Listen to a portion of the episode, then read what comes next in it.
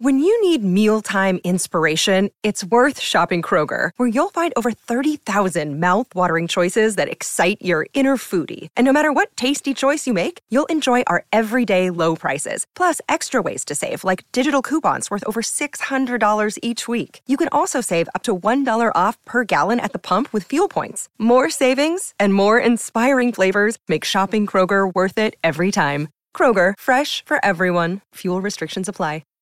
It's six forty-four and uh, you can call us now anytime on oh eight hundred, one five oh, eight one one. Find a thoroughbred race day at events dot love racing dot n z. Well, it was an awesome weekend away in Christchurch, catching up with friends and some really good people in the racing game. Unfortunately, weighted at sixty-one kilos, given all the other horses eight kays, our boy Jam tried his tough little heart out going down. Three-quarter lengths, half-neck, half-neck to finish a gallant fourth, I actually thought, coming around. Mm. With four hundred metres to go when he hit the front, that uh, he was going to let down like the Opunaki Cup, Izzy, and uh, and just get us that one. But that's what Alan always says, weight stops a freight train, and it certainly stopped our boy Jam. Handicappers, what are you guys doing? Anyway, big congratulations to Lisa Latta, who continues to have an outstanding year with Bilardo. Boy, we tipped him out, remember? Last week, mm. taking out the honours under the riding of Joe Doyle. Good boy, Joe. All in all, very happy with our boy, and we'll give him a spell before considering the Hawke's Bay Carnival coming up in October, probably his swan song. Talk about catching up with everyone down there. Izzy, there was all the head trainers, all of their wives, all the all the stable hands working tirelessly down there. I've got to say, Rickettan Park, probably one of the better ones in New Zealand, um, how it's set up there. It's a big setup out the back there, the uh, the the stables and all that. We had a heap of people coming in from around New Zealand bringing their horses in. But one thing I I, um, I realised down there, as soon as I walked in, everyone's got the show on in the morning down there. listening to listening to Izzy and Kempy for breakfast, um, talking about, love the talk about racing. They love listening to the, us talking up about them. So a big shout out to all you guys who are listening in this morning down yeah. there, back on the on the run. Um, but yeah, I'll, look, I'll just talk about that race. Like, he was in fine shape when we got down there. L C D jumping out of his skin. Mm. He travelled well. We actually were the last ones to get on the ferry. There were a few people that didn't make it because they they uh, they shut the ferries down uh, on what? I think I think it was on Thursday. So they he, they didn't get him across. They, there was a few people that didn't get their horses across, so they had to scratch him. So, Alan, we were booked on the afternoon Thursday ferry, I think it was, and he got a phone call saying, "Look, you better get on the morning one because."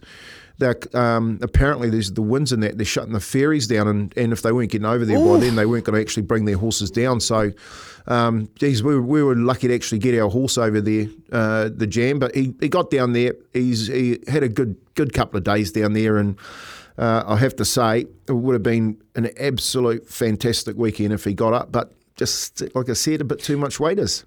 You would have had another car, Kempy. You would have had another car to go over there and spoil yourself. But you touched on it earlier in the season. You said, Jam, this will be a swan song.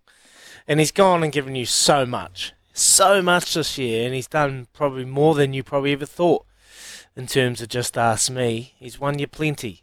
Is it still the same case for Jam this year? What What are you thinking? Yeah, well, I well see the problem with the with a horse that's handicapped is he's rated. I think at the moment, Alan said he's rated one hundred and five, which is just too much weight. You know, it gives him, you know, in, the, in the, those handicap races in the winter um, carnivals, only one or two real opportunities before he gets weighted out of it. And, you know, when you think about it, the the three horses that ran first, second, and third, you had. Um, Bilardo boy, he carried fifty-three. Cork carried fifty-three, and Conor O'Searin for Robbie Patterson carried fifty-three. Our boy carried sixty-one kilos, you know. And and the thing with it, you take you put him in fifty-three kilos, and he's winning that race by ten lengths against those horses. But unfortunately, that's how racing pans out. It's a it's a handicap, open handicap race over sixteen hundred metres, and it's just too tough on them, you know. So we think, remember. He came out of our mare Often. So our mare Often's out of an O'Reilly, and she was dead set slow. She couldn't run. But uh, I remember Al saying, we'll just we'll keep her as our broodmare, and she's produced some very good horses. We've got Often, we've got um, Mister Didgeridoo at the moment that's going around. We've got a uh, another one. She's in foal to another one for us. So it's, you know, when they're running around like that, is you just don't want to, oh, I don't want to sort of, you know, flog him. You know, just not that's not what we're what we're in the game for. Um, and he's just a really good character. You know, he's so mm. laid back uh, as a as a horse. Like if he was a if he was a a human, um, he'd be you know sitting in a sitting in a lazy boy with a with a beer and a pair of slippers on. You know what I mean? And yeah. then and then go right. I'm going for a run and go and win a marathon type thing. He's that type of that type of human. Um, yeah. If horses were human, so mate, he doesn't deserve that. He, you know, he's he's a ver- the other thing was because Alan puts him over the jumps just to, to give him a bit of playing around. Alan said he's a mm. really good hurdler, and and me, and me and Bruce said nah, we're not going to put him over the hurdles because there was a couple of hurdles down there on the weekend too, where West Coast couldn't get up in one of them. Um, But yeah, it's a, mate, he's done enough. He's done enough for us. He'll go to Hawke's Bay uh, in the carnival there, probably run in the mm. Livermore possibly, which is the middle race. And I think the Tavistock is the first one. It was a sixteen twenty, two thousand forty metre race. So if the if the tracks give it give us a crack, then that's where he'll go. And um, yeah, that'll probably be that'll probably be him. But Alan's the boss. We'll just have to listen to what he has to say.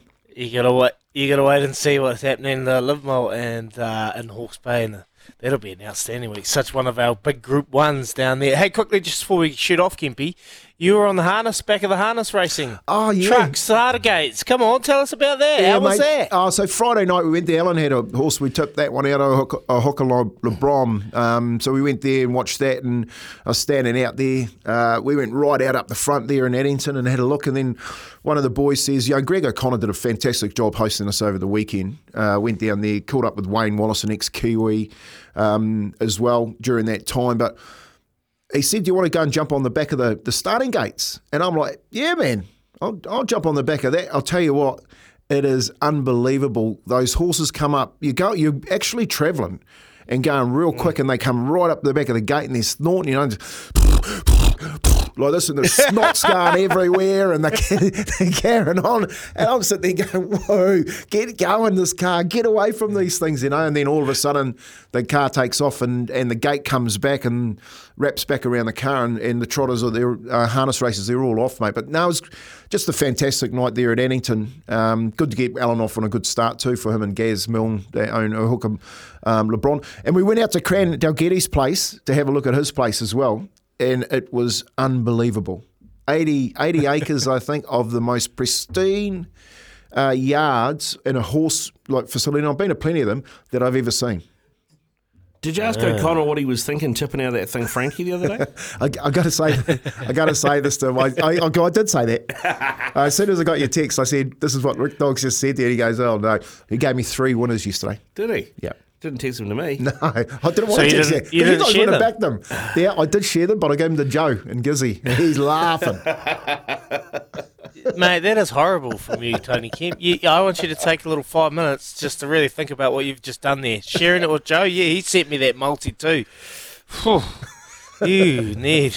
Don't go to the bank. Go to the bank of Joe and Gizzy.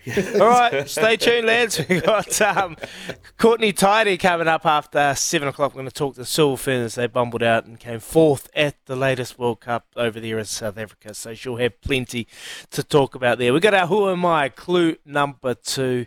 We'll be back soon.